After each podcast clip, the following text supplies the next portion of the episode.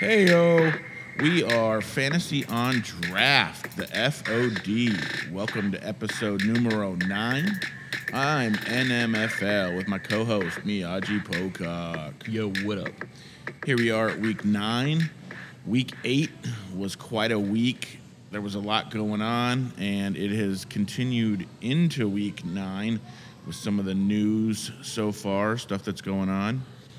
We're going to get into news and notes around the NFL. We'll talk some injuries, maybe some regrettable decisions, or people that just sucked for us.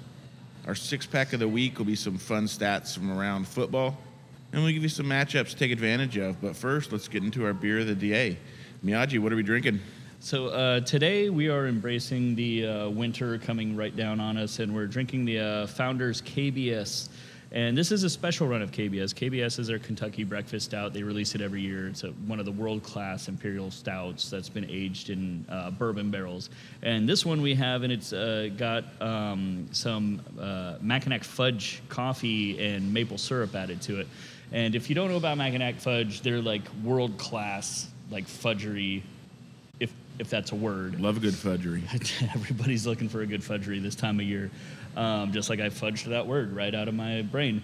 Um, and uh, it's it's really expensive fudge. Um, it's really rich. Same with a beer. Uh, it's delicious. I, I'm, I look forward to this beer every year, and- and they're they're coming up with some more v- fun variants of it too. Like we have a cinnamon and vanilla one coming up here soon too. So, yeah, cheers to that.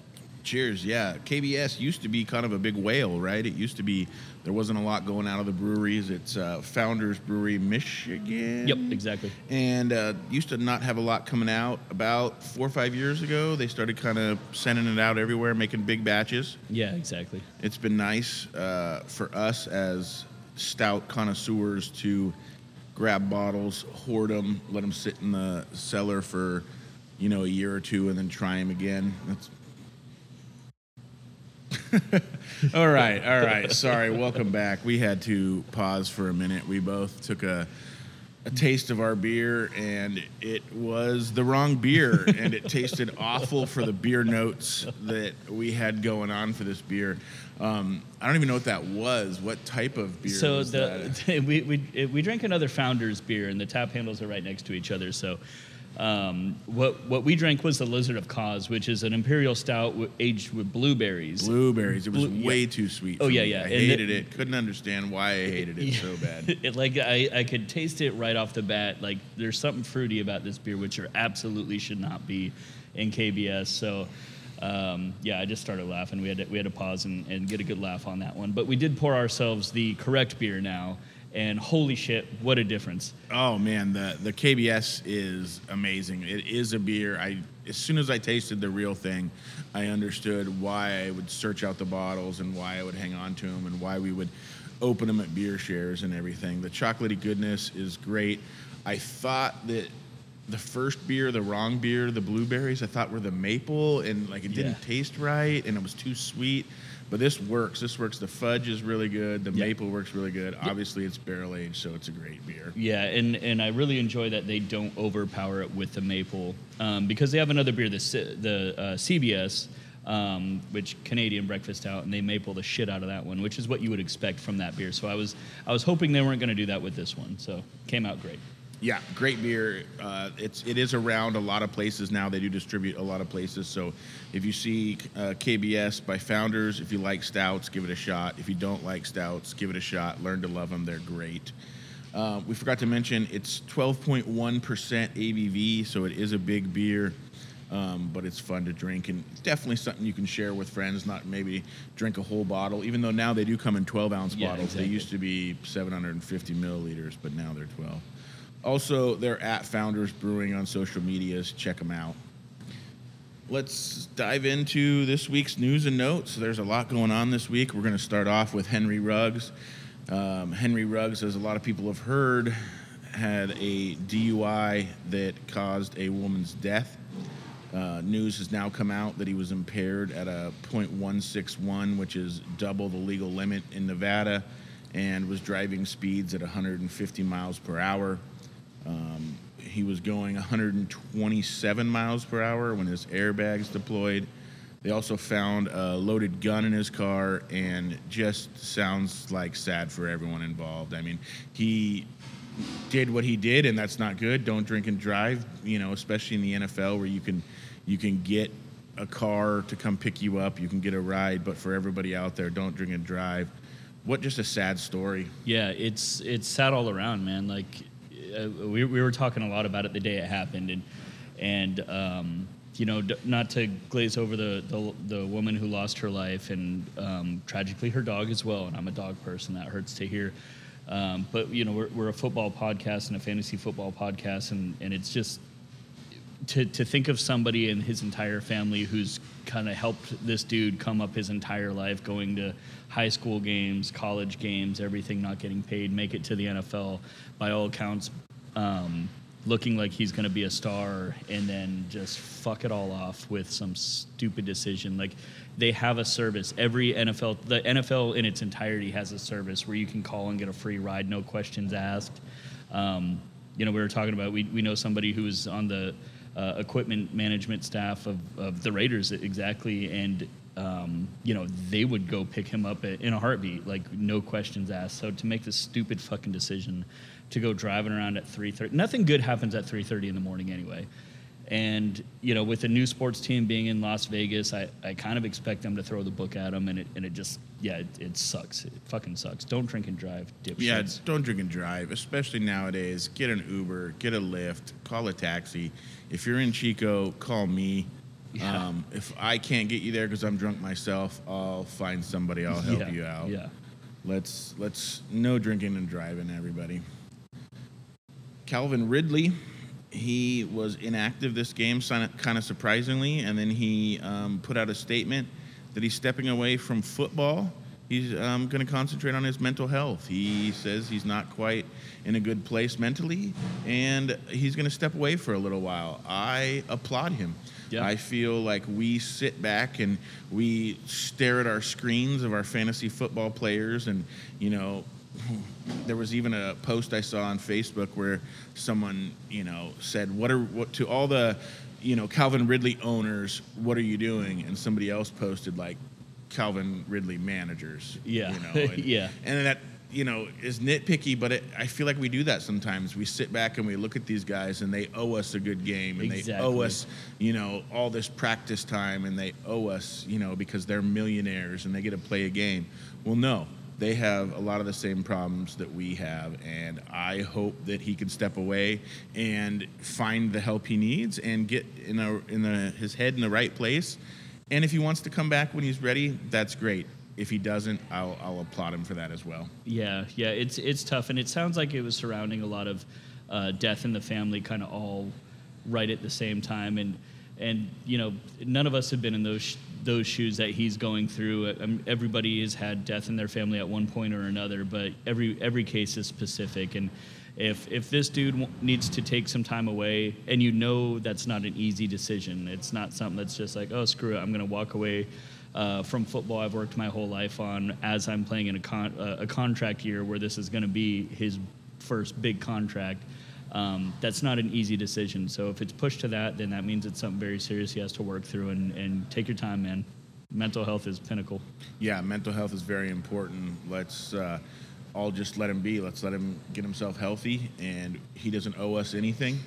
When he's ready, he'll hopefully come back, and if not, we'll we'll deal with that too. Um, just for the fantasy landscape, I actually made a trade with you uh, right after that happened to acquire Calvin Ridley. Yeah. Um, so I'm I'm hoping that you know he will sit for you know even if he sits this whole entire year, I'm okay with it. It's a dynasty league, so Yeah. you know comes back when he's ready and when his his head is right. Yeah, which ironically enough, last week, right before our podcast, I had traded for him. Somebody sent True, offer, true. So Aaron Rodgers tested positive for COVID 19. He had told people basically that he was immu- immune, immunized. yeah, uh, not vaccinated. Um, he had used the word immunized. Um, it appears that he underwent an alternative homeopathic treatment for COVID 19 before the season started. He says this was to boost his antibody levels. He tried to petition the NFL to let him be considered vaccinated, but they said no. So according to the NFL, he is unvaccinated, so he has to be out uh, 14 days. Has to go on the 10th day. He has to have no symptoms and test negative. But it sounds like the earliest he can come back is Saturday before next week's game. So he's definitely missing this week. No questions asked. Yeah. There's nothing he can do there. And the next week's game's in question too. Yeah, I was thinking Saturday is a really, really close push because there's a lot of loops he's going to have to jump through with the, like you're saying, no um, side effects or showing symptoms, and then the negative tests uh, leading up to that game too. So I wouldn't be shocked to, to see him out, you know, for two weeks, and then especially if you know Jordan Love comes in this week against the Chiefs defense that just fucking sucks and you know does does anything if especially if he lights the world on fire and just like blows up but you know they, there wouldn't be in a big rush to bring him back next week especially after all um, this extra shit he's he's putting them through you know Yeah, I think for our fantasy, we all hope that he comes back right away and can play for us. But I think we got to remember too that his health is important, and hopefully he he can come through this healthy and, and get better quick. And but yeah, it seems it just seems weird. yeah yeah Michael Thomas, he had a setback with his ankle. He put out a statement saying that he is done for the year. He's not going to come back this year.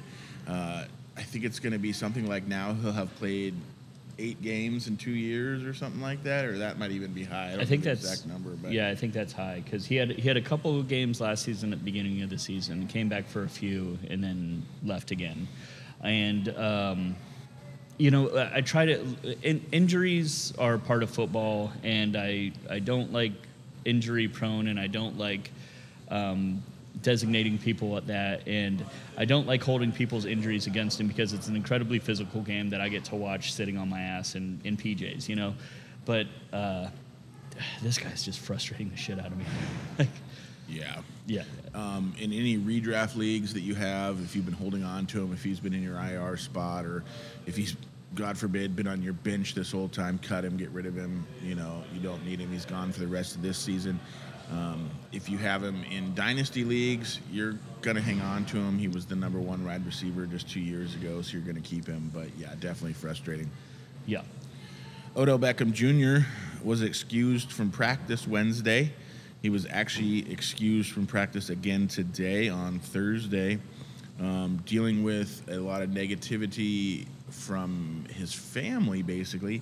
His dad posted an ins- on Instagram, he posted an 11 minute video of all the times that OBJ was getting open and uh, Baker was not throwing it to him, claiming that Baker was doing it on purpose, claiming that Baker wants to make sure he doesn't succeed. Um, also posted some hashtag big facts when comments uh, said Baker was mediocre. Just sounds like a weird, weird incident. Yeah, it, it sucks when when family gets involved and, and they put a negative aspect on everything. And, you know, it's his dad, so you can kind of see where OBJ got it from because he's done some of this stuff himself uh, in the past. I, I don't recall anything in the in the recent future, but he's been known to be a diva and just kind of, when he doesn't get his way, throw people under the bus and talk trash about it, his teammates and everything. But, I mean, it like what the what the hell are they signing him for then if if they're not going to play him or if they're going to deliberately not target him and like what does his dad hope to accomplish with that too it's Yeah, from what I was reading, it sounds like the Browns are looking into cutting him. Yeah. Which is going to cost them eight million dollars. That's his guaranteed money this year. It also sounds like they're talking about possibly just uh, using a roster spot and going from 53 players a week to 52 players and just not putting him on in the game. maybe old Deshaun Watson huh Did you see any of the the Baker how Baker talked about it and how Baker handled I it? I didn't I didn't see any of that no Like a G yeah just i mean mentioned how he's like i know his father.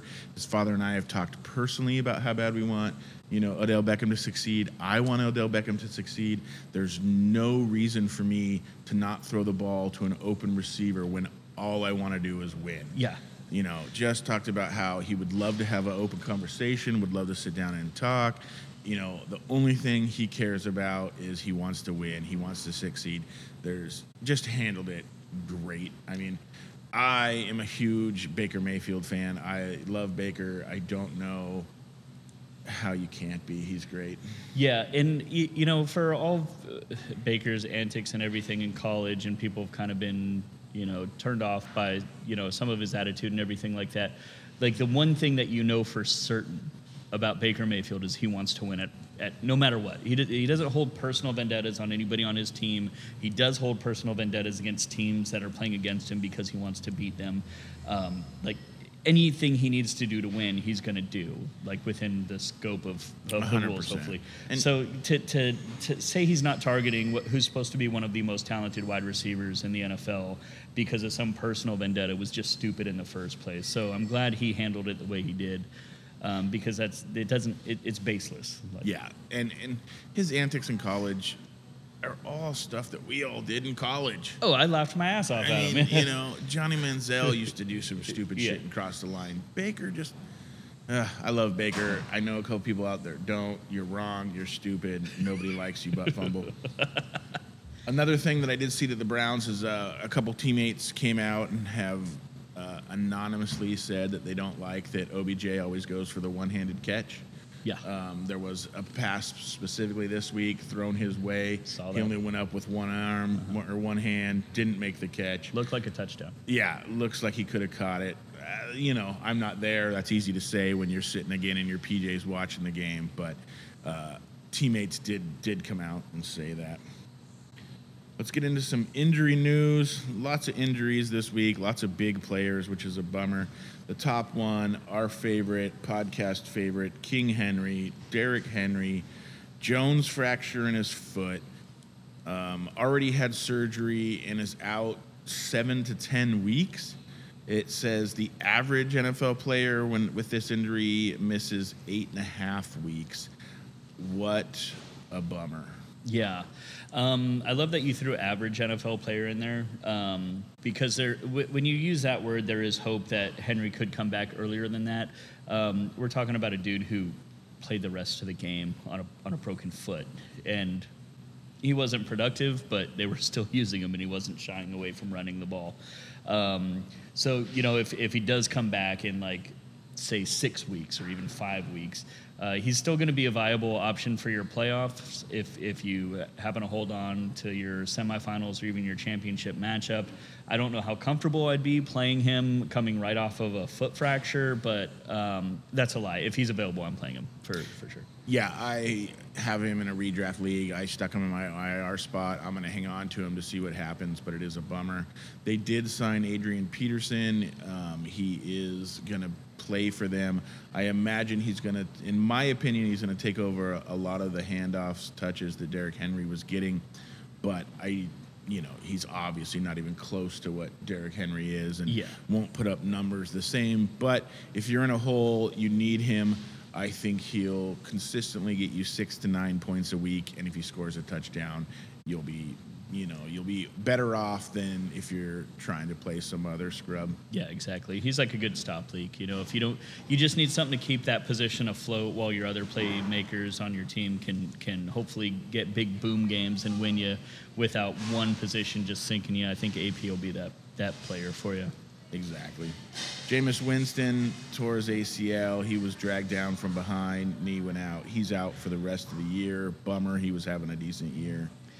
James Robinson, he has a heel bruise and is questionable right now.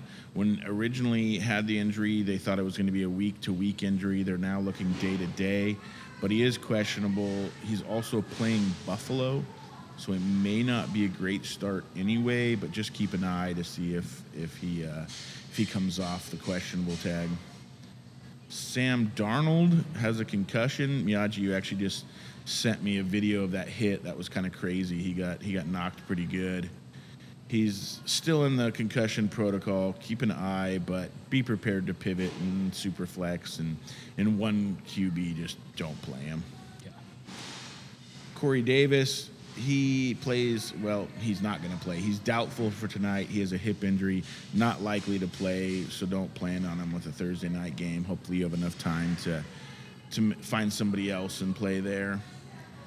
Um, then a couple big names. Saquon Barkley, he looked like he was kind of getting ready to come back, but now he's on the COVID list. Have you heard about this? Yeah, so I, I was I own or I uh, have Barkley on, on quite a few of my teams, and I was really looking forward to getting him back in the lineup.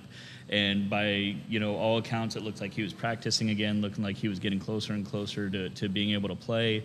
And I thought this week I'd have him, and then uh, yeah, the, the the COVID test.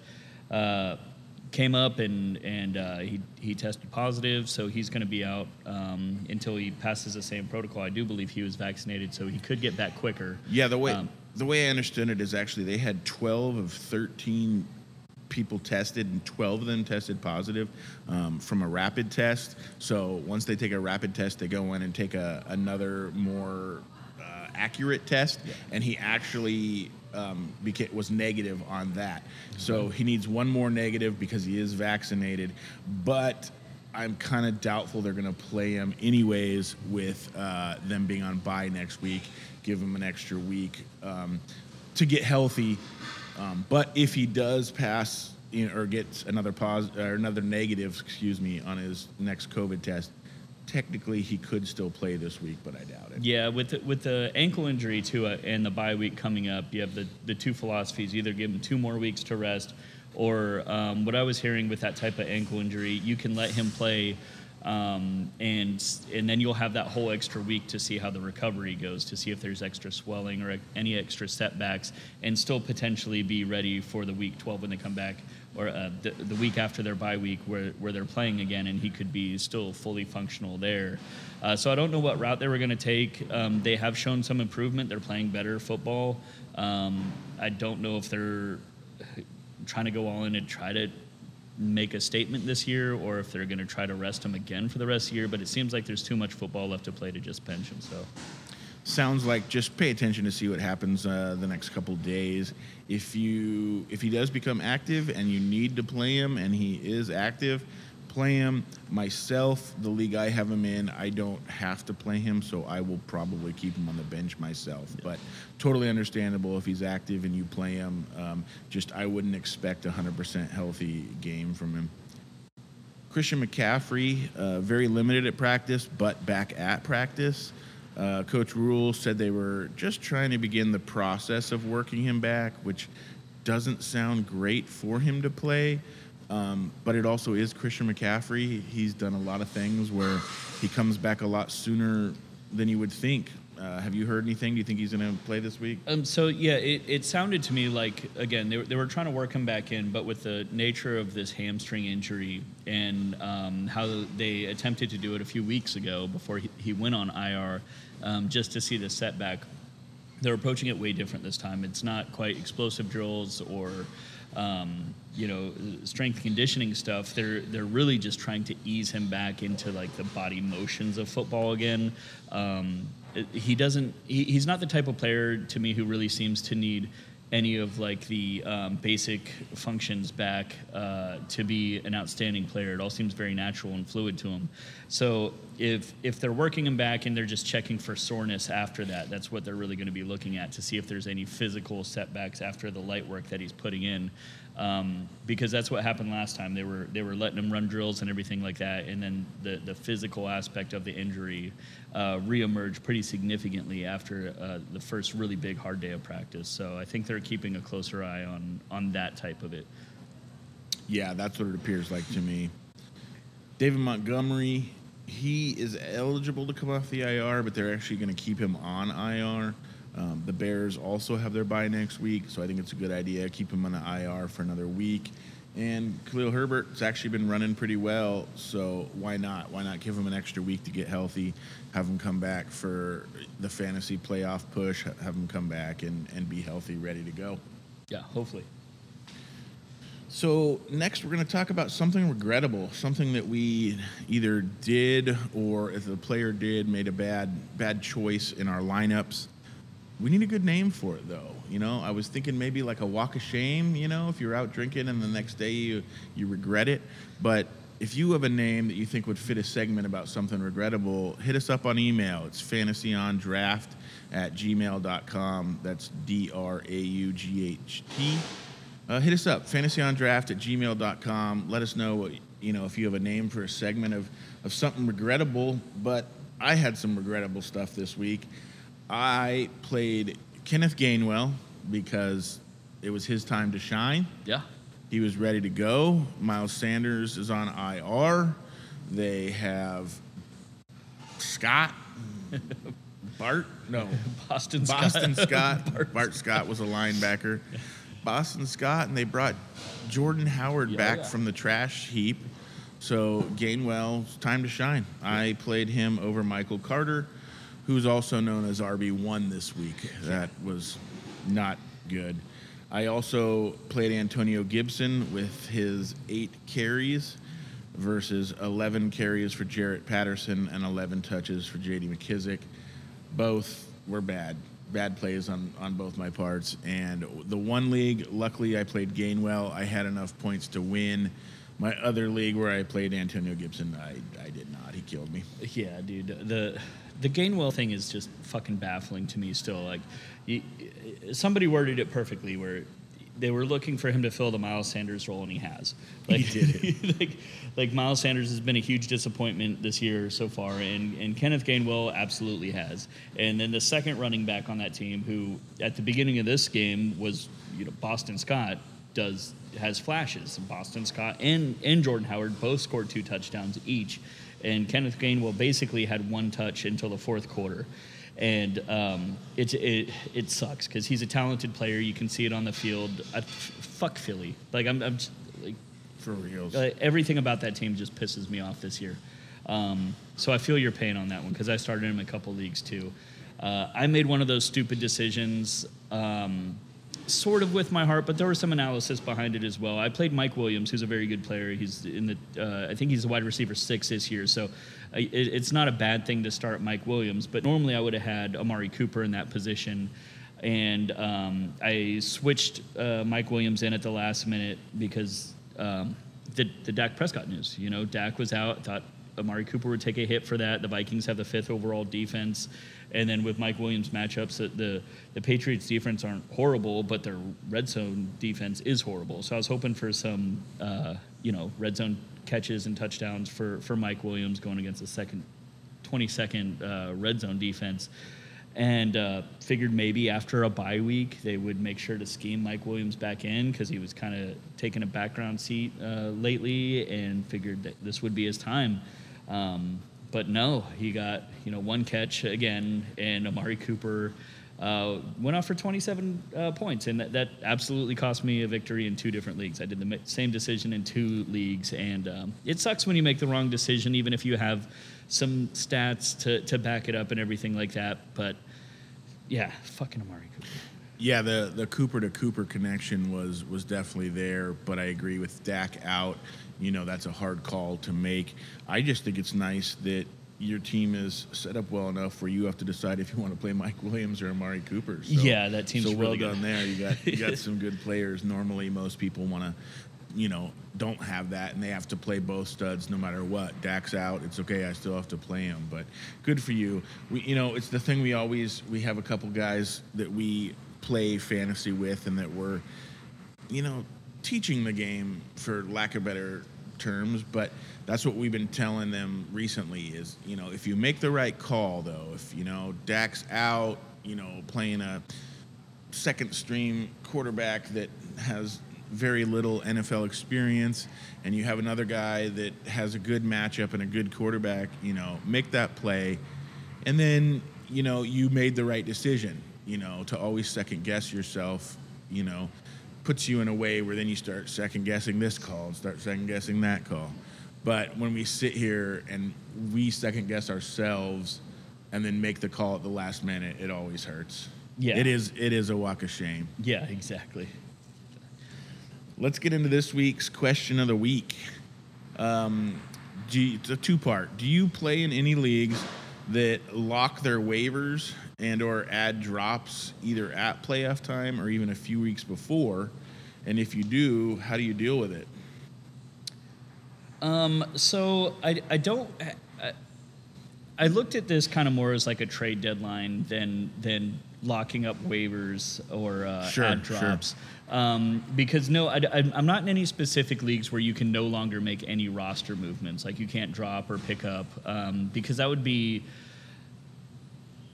I don't see the point in making that decision at, in a league that doesn't add anything to the enjoyment of the league. Um, because you know, with that amount of time, um, you know, like right when you hit the playoffs, if if an injury happens and you can't kind of maneuver around the waiver wire, that there's that sucks, and that's all just a random point of luck. So uh, I, I'm not in any leagues where they lock um, down ad drops or they lock like you can't you can't pick up waivers or anything like that during the playoffs. Um, I am in some where the trade de- the trade deadline's a little bit earlier. Uh, it's you know week 10 is the trade deadline in my All Reds league, and um, that just makes it so you have five weeks basically until the playoffs. The playoffs start in week 15. And that, that puts your bye weeks into a really big spotlight because you know you won't need to fill those positions for like a Alvin Kamara or a Ekeler or somebody with a bench stash at that point. You know they're going to be locked into your lineup. So you can dump anything, anybody that you were planning on stashing to start them in their bye weeks. And then um, also that far ahead, you have some other teams that are out of it. You can you can use second tier players to try to trade for that top tier player, knowing that you can just ride them for the rest of the season. You know, like a DJ Moore or a, like a CeeDee Lamb, who isn't you know blowing the world up right now, but has this huge name value. You pair him with like a Mixon or somebody like that, two very very good players.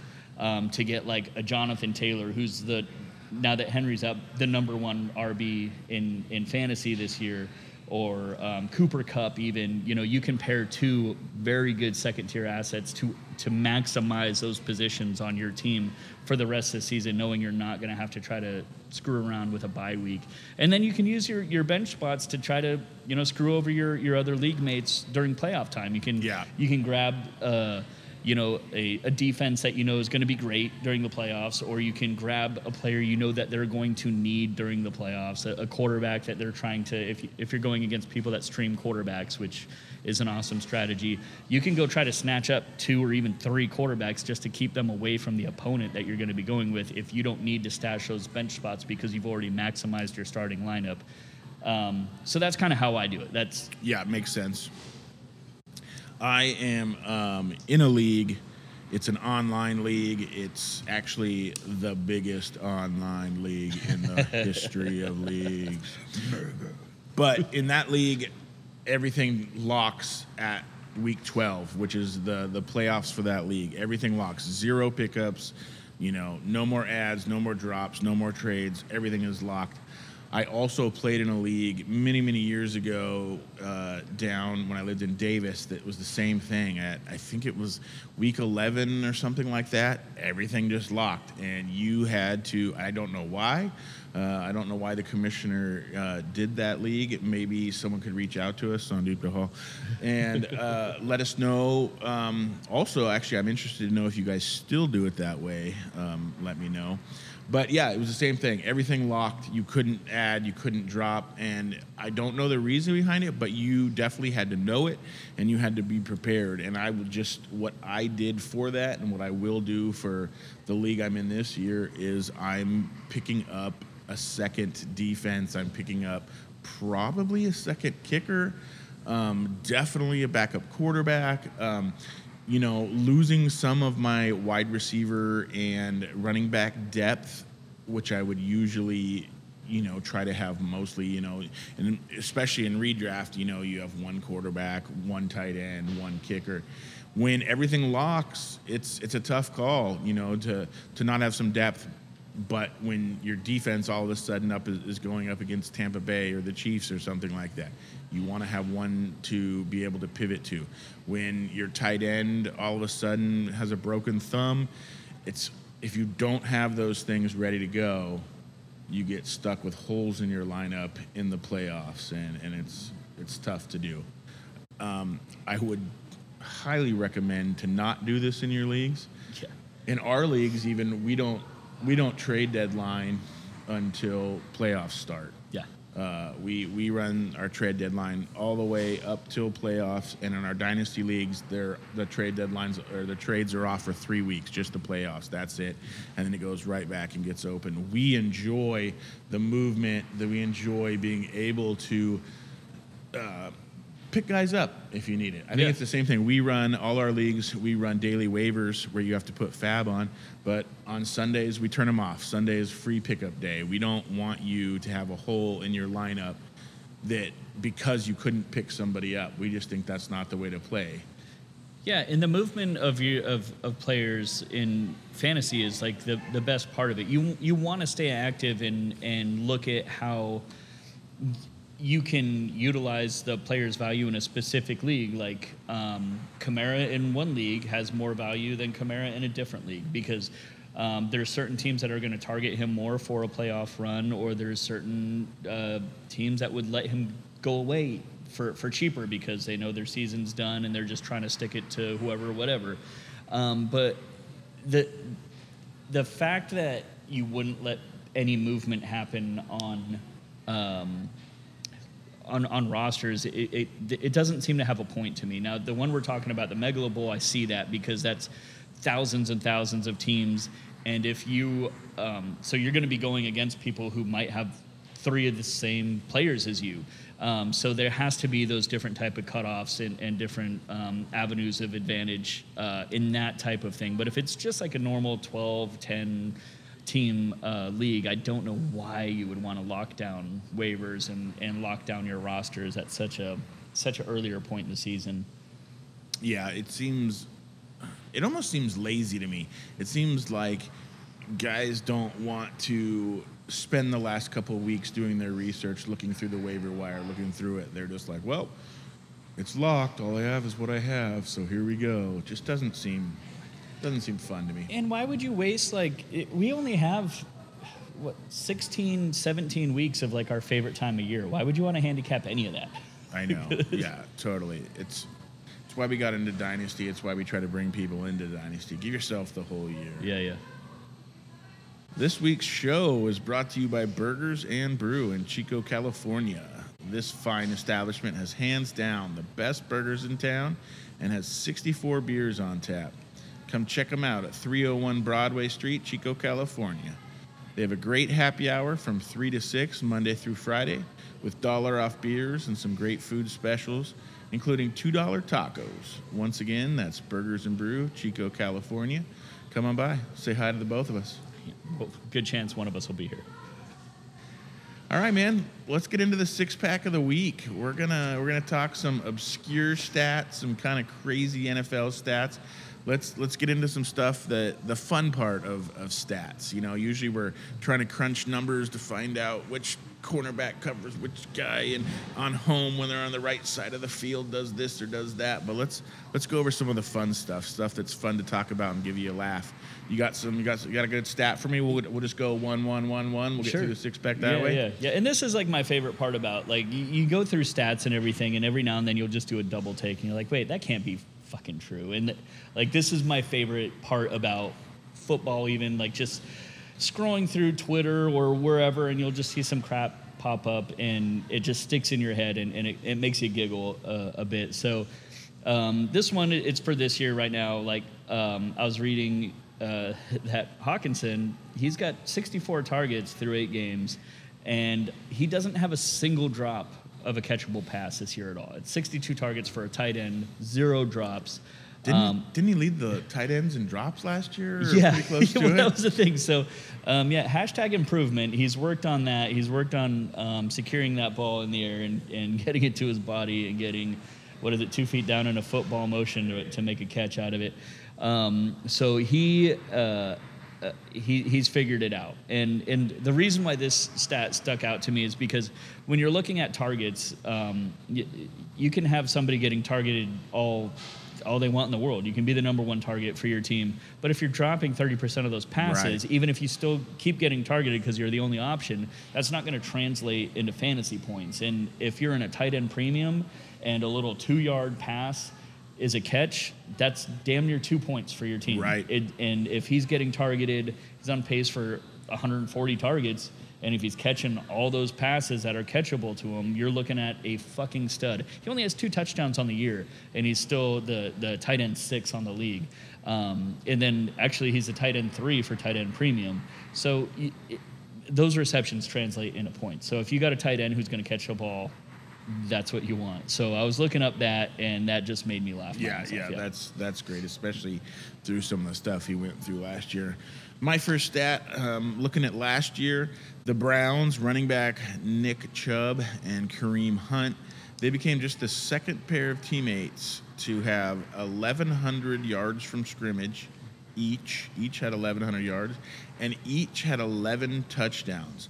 Um, the guys are just studs. It's been a bummer to have Kareem Hunt sitting out the games this year. Nick Chubb actually sat out a couple games. Yeah.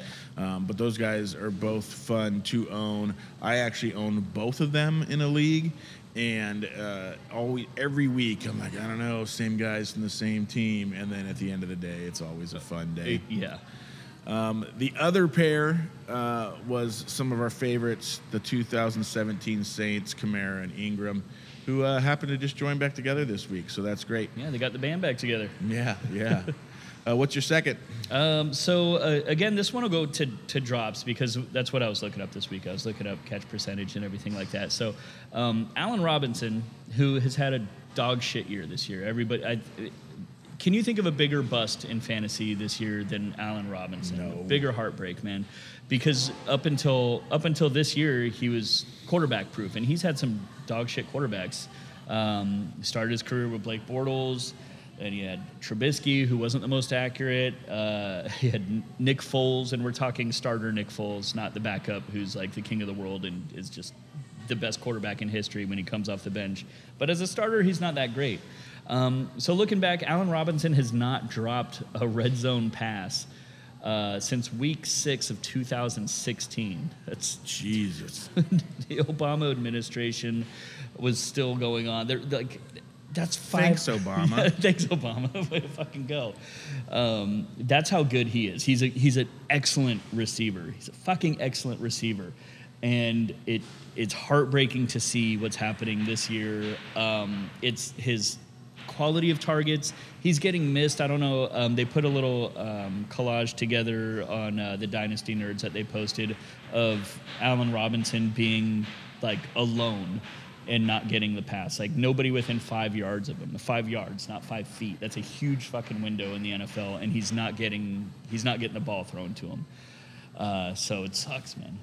Yeah, I saw a stat that he's averaging three catches for 33 yards this year, which is not bad. Uh, by the way, you just you failed to mention it, but his last drop uh, in the red zone, who was it against? Oh yeah, it was against the Chicago Bears, a team that he's been on for quite some time now. so it's kind of ironic there.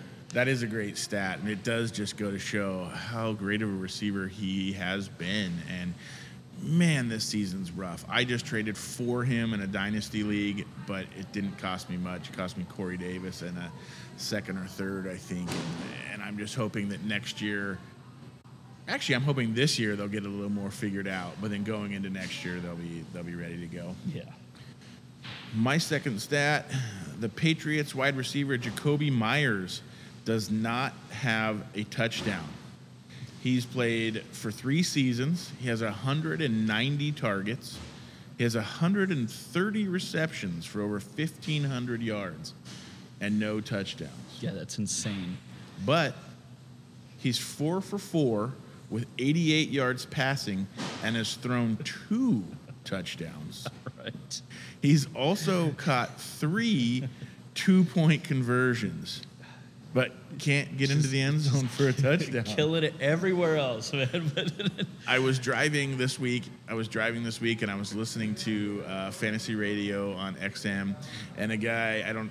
I wish I knew who their announcer was. I don't remember, but he was like, you know, they were talking about something, and he like stopped, and he's like, "Oh man, we're witnessing history. We're witnessing history."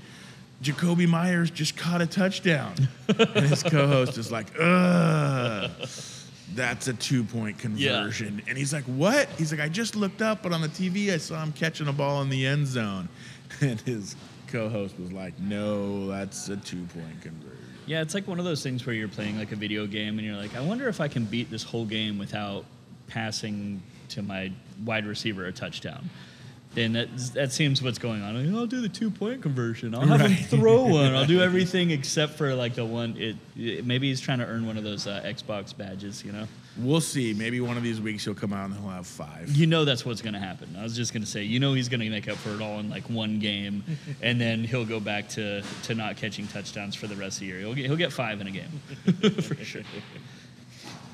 All right, I'll, I'll uh, give you my third one here. Um, so I'll just uh, we'll, we'll do it this way. So, um, what if I told you you had a running back who is 12th in snaps and 14th in overall targets for starting running backs this year? I'd be happy with that. You'd be happy with that, right? That that'd be uh, you know Top running back. Top running back. You'd you'd make sure he's in your starting lineup every week. Um, but that's Mike Davis, and he ends up being 40th in total points. 40th um, is on your bench, non-startable, droppable. Even though the utilization is up in the top tier running backs. Um, and I couldn't figure out why Mike Davis sucks so bad, so I was trying to look it up, and it's there's no real correlation. I don't know what happened to his vision. The O line um, on the plays that I was watching seemed to be giving him some holes. He's just missing them. I don't know if he's overthinking stuff, but he's getting targeted. That's what we thought was going to happen when he took over uh, the Christian McCaffrey role last year. He was catching passes. We thought that's why the Falcons brought him in. Um, so he's getting targeted and he's getting the snaps. He's just not doing anything with them. And um, I think my, part of it might be Cordarrelle Patterson, who's just He's having a He's- good season. Yeah, he's I think uh, PFF's second rated uh, running back with catch percentage behind Ekeler, um, and you know he's doing all the stuff that they thought Mike Davis would do, but now with Calvin Ridley being out and Cordarrelle Patterson maybe taking more of that wide receiver role, I'm hoping to see Mike Davis be a something you can use this year because I picked him up off of waiver wires in two redraft leagues. But that was just a shocking stat to me that he's that high up in u- uh, usage and just doing nothing with it. Yeah, it's a bummer. I did hear that their coach's staff saying that they do want to get him the ball more, um, but I don't know how you get him more than that with such low, you know. Yeah. If he's not getting the yards, he's not getting the touchdowns, he's not doing it. They're already giving him the ball a lot. Yeah, if he's already getting it and not doing anything with it, why would you keep giving him more?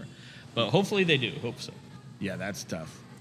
All right, I will get right into my third stat. Um, I actually purposely left this one off our show doc because I like it so much. I wanted to, you to hear it live. Okay.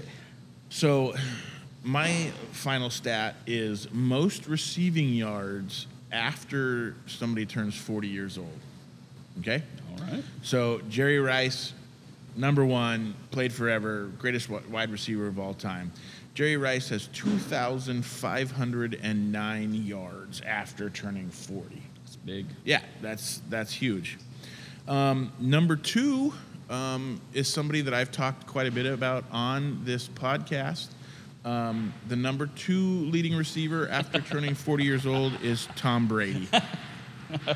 I, just- I got where you were. So I was beating my head against the wall here, like, how many other fucking players have even played over 40? Never mind wide receivers. And it just clicked. Oh, that son of a bitch is probably caught. Like, Tom Brady has six receiving yards after turning 40. In third place, oh, there's a third? yeah, yeah, um, you and I at zero. Oh, sweet.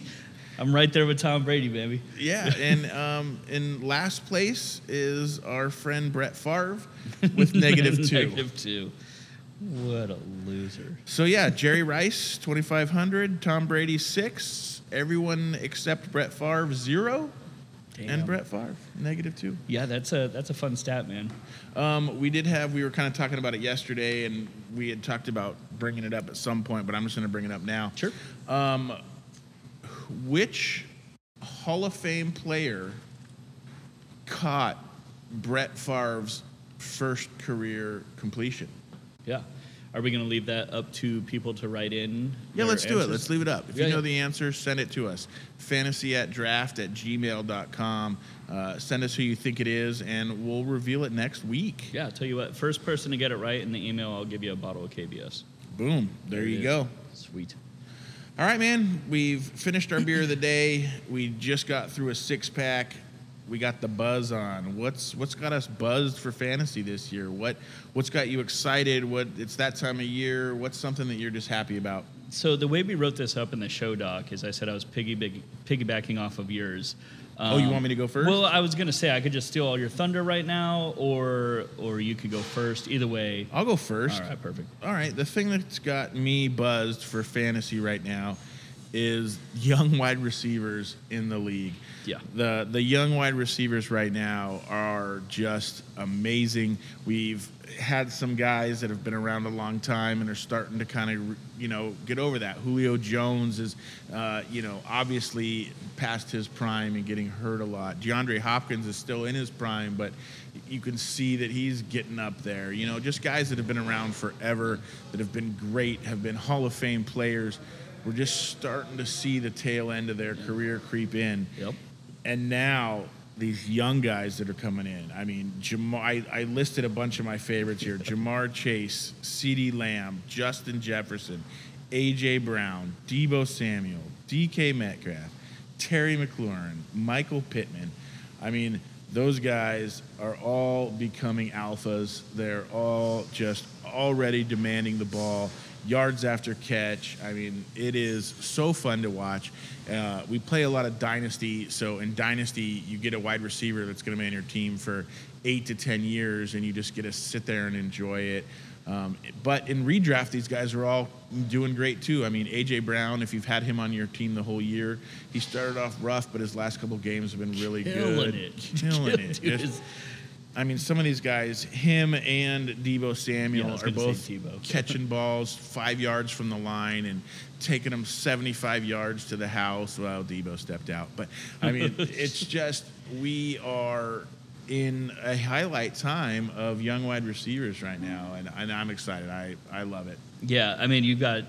Uh, do you know Deebo's average yards per game right now? Uh, I, I know it's over 100, but It's I don't 117 yards a game. know. Jeez. Okay. Average, yeah, right. Love it. Yeah, and then you've got Ja'Marr Chase, who I, I think is still like the number six wide receiver on the on Yeah, the year. he is. Uh, CeeDee Lamb, you just watch that dude play, you know he's going to kill it. AJ Brown, same thing. Watch him play. Justin Jefferson is uh, he's not having as good of a, a season as the historical rookie season he had last year, but he's still in the top 12 wide receiver. It's just fun to see. And then yeah, Michael Pittman, I'm super fucking pumped about because These last couple of weeks have been his coming out. Oh yeah, and that's what we were hoping to see as a rookie. There, there was a lot of like hot takes where it's like, dude, you can see Michael Pittman actually finishing as the wide receiver one out of all the wide receivers last year, and that was a draft class with Justin Jefferson, CeeDee Lamb. Like there was there was some insane talent last year, and people were putting Pittman right up there at the top of it. So to see him get the trust of Wentz and to see him just like bully people out there on the field, I didn't realize how big of a dude he was. But he will straight up moss you, like he'll reach Yeah, over your head and grab it. yeah, yeah, yeah. And um, so it's super fun to see him kind of getting in that same tier of wide receivers that that are just going to be, you know, hopefully everyday names in the NFL for the next yeah five to ten years. Um, so uh, I'll piggyback off that. Like I said, I, I'm I'm super pumped about the young running backs, man.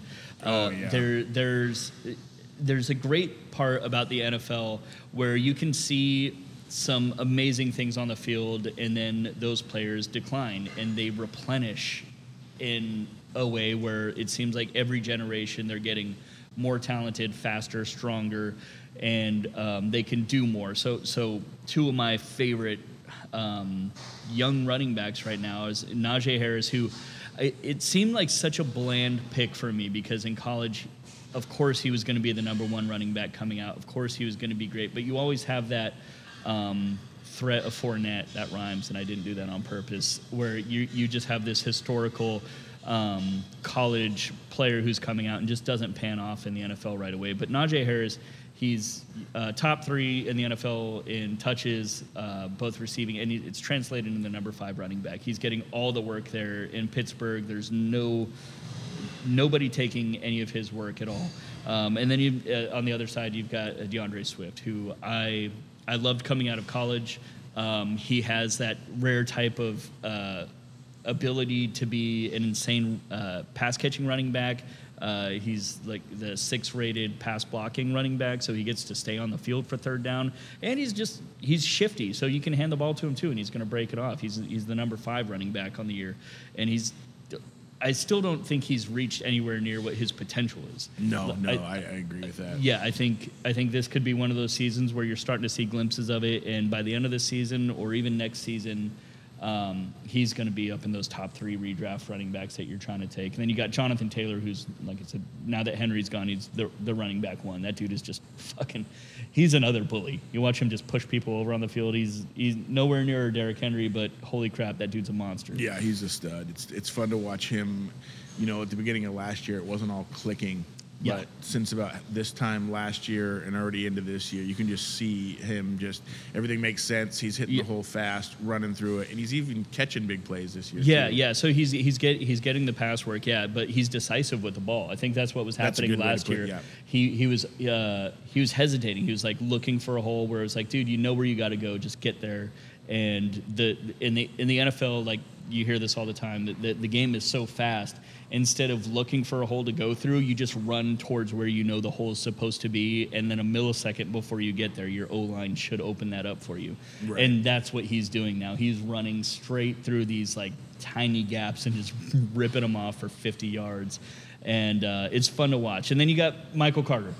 I mean, number number one running back last year, last week. He's already talking about trying to get himself a gold jacket. Love, love the enthusiasm, man. Put a couple games together first. I think he's capable of doing it. But I mean, I'm, I'm I'm stoked to see I'm stoked to see what these guys do. I'm really excited for the for the NFL the next couple years, man. Yeah, yeah, and you know even J.K. Dobbins, you know he got hurt Right, this year and he's right. out, but I'm excited to see what he does when he comes back next year. Hopefully he can come back healthy and and we can see some of the glimpses that we saw from him last year. Same And- with Akers if he can come true, back from that Akers, yeah. Achilles, man. Yeah. like- and even you know I'm still I'm still a fan of Clyde Edwards-Helaire. I don't Oh, yeah. think he's as explosive as a lot of these guys listed, but I think he does a lot for that offense, Mm-hmm. and uh, I, I'm excited to get him back as well. Well, shit too, and then Darrell Henderson, he's only in his Oh, third year, man. yeah, he's like, yeah. he's leading the NFL. Uh, well, he's leading running backs right now in touchdowns and pace of touchdowns. So it's, I mean, he's on pace for 20 touchdowns, He's better than Sam Darnold. barely. All right, man. We got our buzz on. Now we're drunk. Let's get into the drunken trade of the week. you had to be drunk to send this fucking one out. It's brought to you by at Bad Fantasy Football Trades on Facebook. It's a page we started because we want to see the trash. We want to see when you get an offer that's just awful. We want you to post it and we want to talk about it. And this one is awful. Yeah, I, I think I saw this one right after we got done recording last week, and I was like, it's not going to get better than this. Yeah, one I was. I was looking through the page for something for us to do, and I saw you had tagged us. I was like, all right, let's do it. So this guy, um, he has his name crossed out, so we don't know what his name is, but he is receiving uh, Cameron Brate. Cameron Brate is a tight end for Tampa Bay. He probably has one or two good catches on the year. Um, I guess maybe he was the number two tight end for a little bit while OJ Howard was still coming back. Yeah, yeah, that we were debating that. Like he's the, he's the number three. Tight He's end. He's the number three. And you know, tight over the years, he, he is a, a elderly statesman. I think he's pushing thirty, and he's had games every now and then where he'll catch a touchdown. A touchdown, Yeah. exactly. And you know, maybe a couple passes. Um, so you can't value that too much. What did this guy value him as? as? Yeah, so he- this guy was giving up Cameron Brate. He was like, you know what, you take Cameron Brate, Mm-hmm. And in return, you just give me Darren Waller. Oh, well, that's I mean, just Perfectly quick, quick reasonable. Tight, quick tight end switch. yeah. I mean, they're basically the same player. And I mean, like, Derek Waller. I mean, he was out a week, and then he's on bye. So I mean, what are you what are you gonna do? yeah, I mean, that's two weeks you're missing. That's Yeah. I mean, that's probably got to sink him way down to about the same ranking anyway, right? Yeah, yeah. So we looked, we checked, and it looks like Waller is tight end eight through his six games that he's played, and Cameron Brate is tight end forty-five with eight games played. because he sucks, dude. This is so bad. He's This a good so blocking bad. tight end. Yeah, yeah. Like, what really do you have? Like, what is going on that you're like, you know what? If I give up Cameron Brate with you nothing else, I bet you I can get Waller. well, yeah, 'Cause he's, on injured. I'll tell you what you got. You got alcohol poisoning because you got to be drunk as shit to send that out. Like, it's probably one of those things where you're watching the game and you're like, man, I really want Darren, Darren Waller because he's a fucking stud. He's top three still in, in tight ends, dynasty tight ends. I don't give a shit. Like he's he's a game breaker. He is an advantage. Like at, at that position, right there with Kelce Gronk back in the day, dude is the focal point for targets on that team. And then you're going to give him the number three tight end on an offense that has three number one wide receivers, a running back that catches the ball, Gronk, OJ Howard, and you'll just Well, I'm, I'm just I'm just gonna play devil's advocate here real quick, okay? I'm just gonna use your own words, and I'm gonna flip it a little bit here. So what you just said was that I'm trying to get the number three wide receiver, or sorry, tight end in Darren Waller, and you're trying to give me the number three wide receiver on Tampa Bay. Dang it, tight end, the number three tight end on Tampa Bay. So it sounds like it's number three for number three. Hey, I mean, that sounds pretty fair to me. you know what I'm sold. Fuck it, bring Cameron. Yeah. So then it just goes down to quarterback. So you know Tom Brady's better than Carr. So I guess yeah, Braid's a win, man. Yeah, yeah. I mean, That- definitely. that's got to be it. Play calling too. I mean, all the way around. I'm sold. I'm offering this trade right now. You know, Give I, me th- break. I, I, I feel like we have to edit this out. This is actually a pretty damn good trade now. this, this doesn't belong on bad trades anymore. all right, man. We talked it into it. You're off the hook. You sent a decent trade. Fucking dog shit. Don't hate yourself in the morning. Oh yeah, that no, that's that's so bad. It's so bad. Uh, we're gonna just quickly get through some matchups that we think you can take advantage of for this week's uh, this week's games. I took a little different route. Route route, I don't know. I took a little different path this time. Uh, lately, we've been doing games that we think are going to be good. I kind of went some players that I thought had good matchups or good game scripts that we could um, that we could take advantage of. That's a really good call. Um, I was looking Stefon Diggs. Uh, he finally got in the end zone last week. I think normally you would say, yeah, Stefon Diggs, one of the top wide receivers. So that's a dumb call. But he actually has been kind of rough. He, he's not the the wide receiver five like he had been, wide receiver four. He's been a he's been a little bit lower. But uh, I think that trend, the touchdown trend, will continue, and I think he'll be a top wide receiver again. They're playing the the lowly ass Jaguars. Yeah. So I think he has a, a chance to get in. Um, I also think Josh Jacobs. Uh, I think that Las Vegas is going to rely on him a little bit more this week uh, with everything else they got going on in the franchise. Um, I think he can get it done. They're playing the Giants. Um, I think that they've started to throw him the ball a little bit more than they had in years past, and um, I'm just not as big of a Drake believer as I used to be. I think that Josh Jacobs can get it done. Um, at tight end this week, I got Tyler Conklin. He's the Vikings tight end. Really, I'm just putting him in here because I need him to be good. I'm playing him in a couple places. Love the places. honesty, man. I'm playing him in a couple places that I have uh, Hockenson on bye, and I think he was my, he was my best bet though. Looking at it, I think that he's been uh, he's been included in the offense. I think he can catch a few balls. He's been getting five, six targets a game.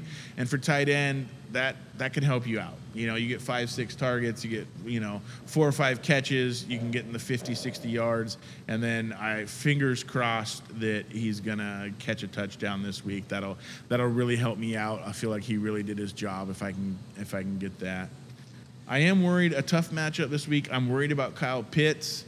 Um, I think there's a pretty strong possibility that he could and probably should uh, get shadowed by uh, Lattimore this week. Um, you know, without other wide receivers for Atlanta, um, he's their best wide receiver. And if he gets shadowed, uh, he is talented enough to make it through that but as a rookie, I think it'll be tough for, for him to, to do that. So I obviously in a lot of leagues, Kyle Pitts is your only tight end. You're gonna play him. I understand it. Just temper your expectations a little bit. Yeah, I, I think with um, Kyle Pitts, the tight end, he could still see success against against a, a cornerback like Lattimore.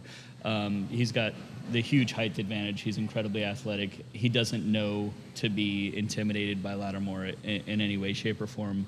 Um, but if you're looking at him to put up like wide receiver numbers, which we've kind of been looking at the last couple weeks, then that could be a disappointment. But as far as a tight end, I still think he can have a, an incredibly solid tight end game, which would just be five receptions for 60 yards, maybe a touchdown. Uh, but that's that's definitely a very serviceable tight end. So I could see it being kind of disappointing if you're looking at uh, for one of those huge games. Um, but I want to kind of go back and talk about the the Josh Jacobs ones, which I love, um, because coming out of college. We all expected him. It, it, part of his skill set was catching the ball. Oh, yeah, yeah, And for it's sure. been so fucking frustrating not seeing him get the passing work.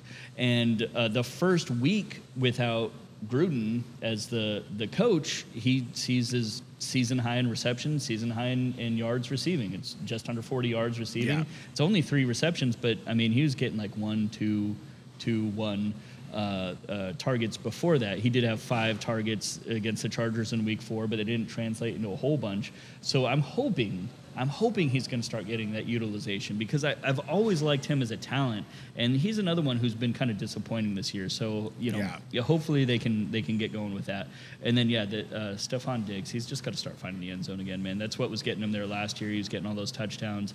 I don't know if it's Emmanuel Sanders this year getting those big explosive plays because Stefon Diggs is getting the double coverage. Um, and Josh Allen is a smart quarterback that's looking for the right coverage, but I'm hoping Stefon Diggs really goes through too. Um, I went um, back with uh, just a whole game and uh, it, it, it did kind of suck. I'll, I'll be honest. I was kind of scrambling around at the end here to um, uh, put put the matchup together, and I had it in my head all week that it was going to be the Packers and the Chiefs. You got Mahomes and Aaron Right. Rodgers uh, running their offenses incredibly well. Uh, you got the Chiefs, who are ranked number 29 in defense, so Aaron Rodgers can pick that apart. Um, you've got Mahomes and all the, the. There's no defense that I still to this day, like with them having uh, several rough weeks, um, that I'm worried about starting Mahomes or any Chiefs offensive players against. Um, and the Packers do have a little bit of a better defense, but it's it's not like, you know, the old Legion of Doom where they're going to shut down whoever they play right. against. Um, so uh, something else also happens when you have a backup quarterback. They're going to be starting Jordan Love. I don't know if you've noticed the trend that they throw to their second string players quite a bit because they practice with It's them. what they're more. used to. Yeah, exactly. So they're they're used to looking for, in this case, I'm guessing like Equanimeous St. Brown or Amari Rodgers, um, the the players that he's used to practicing as his wide receiver one and two. And I don't think they're going to completely shut out Davante Adams or anything. I, I still believe he can have a great game against this piece of shit Chiefs defense. But I would not be surprised if Amari Cooper has a very productive game Equanimeous St. Brown has a productive game. I don't know if MVS is going to be coming back for this game, but I believe he is. He was very close to playing last week, so I would assume um, he could get a couple targets as well. And then with Tonyan out, I mean, Marcedes Lewis been around forever. If you if Yeah. you're just if, if you're just looking for a hail mary at tight end, he's either going to get you absolutely nothing or he's going to get a touchdown. Like he he gets touchdowns. That's what he does. Um, so that's something you can look forward to. And then you know for for the running back position, I mean AJ Dillon's a thing, dude. Like he is Yeah, he's yeah. getting more and more touches, and I'm so relieved that it's not completely nullifying Aaron Jones because he's still catching the ball. He's still incredibly efficient with the way he's running the ball. But it's like they're gonna they're gonna hand off to, to Aaron Jones 12 times and he's gonna average six yards a carry. And then the other 20 runs of the game they're gonna give it to AJ Dillon who's just gonna beat the shit out of that Right, that right. line.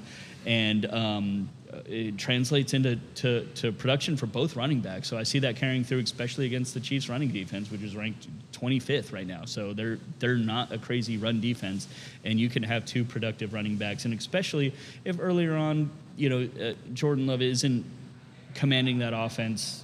Nobody's going to command the offense the way Aaron, Aaron Rodgers does. But, you know, if they just need to make it easier for him, hand the ball off a bunch of times, it can just be A.J. Dillon softening up the line so Aaron Jones and him can have an explosive fourth quarter. So that's what I'm looking for in this Yeah. matchup. It, it can be big on both ends. Um, I just want the Chiefs to be the Chiefs again. I man. know, Like yeah. Like you saw Kelce dropping passes last week. You saw, yeah, you saw Mahomes looking fucking Pedestrian. Yeah, pedestrian. I, I didn't want to say average, but like, dude, you're Pat Mahomes. You, you're better than that. Fuck, you barely beat the Giants. Oh, jeez. Did they beat the Giants? It's still up in the air. I mean, point wise, yes, but spiritually, no. One more uh, obscure NFL stat just to throw out here real quick because you brought his name up. The only first round pick that has caught a touchdown from Aaron Rodgers in Aaron Rodgers' entire career, tight end Marcedes Lewis. Fuck yeah. Guys, it's Thursday. Make sure you unflex your flex players. Move your Thursday night people out of your flex spots. Move them into wide receiver, running back, tight end, wherever you got them.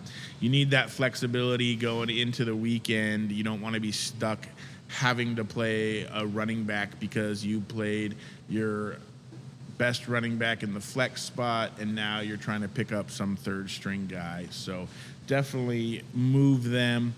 Um, we did have some uh, five star reviews this week. We had uh, five star reviews from Deep to Hall, Fresh Hop Cinema, Jay Slaps, Dr. Green Thumb 630, and our favorite friend of the show, BX, BS, BS, BX, BX, NX, DL, BKL. Boom. Thank you guys. we appreciate the reviews. We appreciate the five stars. It really helps people find our podcast on Apple. We are on Apple. We are on Spotify. We are on SoundCloud. We appreciate the follows. We appreciate the rate and the reviews. Um, it really helps us. It helps our, our podcast so other people can find it so they can get this great information. Um, also, don't forget, you can email us, said it a few times, fantasyondraught at gmail. Let us know if you have any start sit questions. If you just have any interest, you want to know more about us, shoot us an email. We'll get back to you. Anything else, Miyagi, before we get out of here? No, not at all, man. I'm ready for football tonight. Hell yeah. It's going to be a good game. Later. Peace out. Deuces.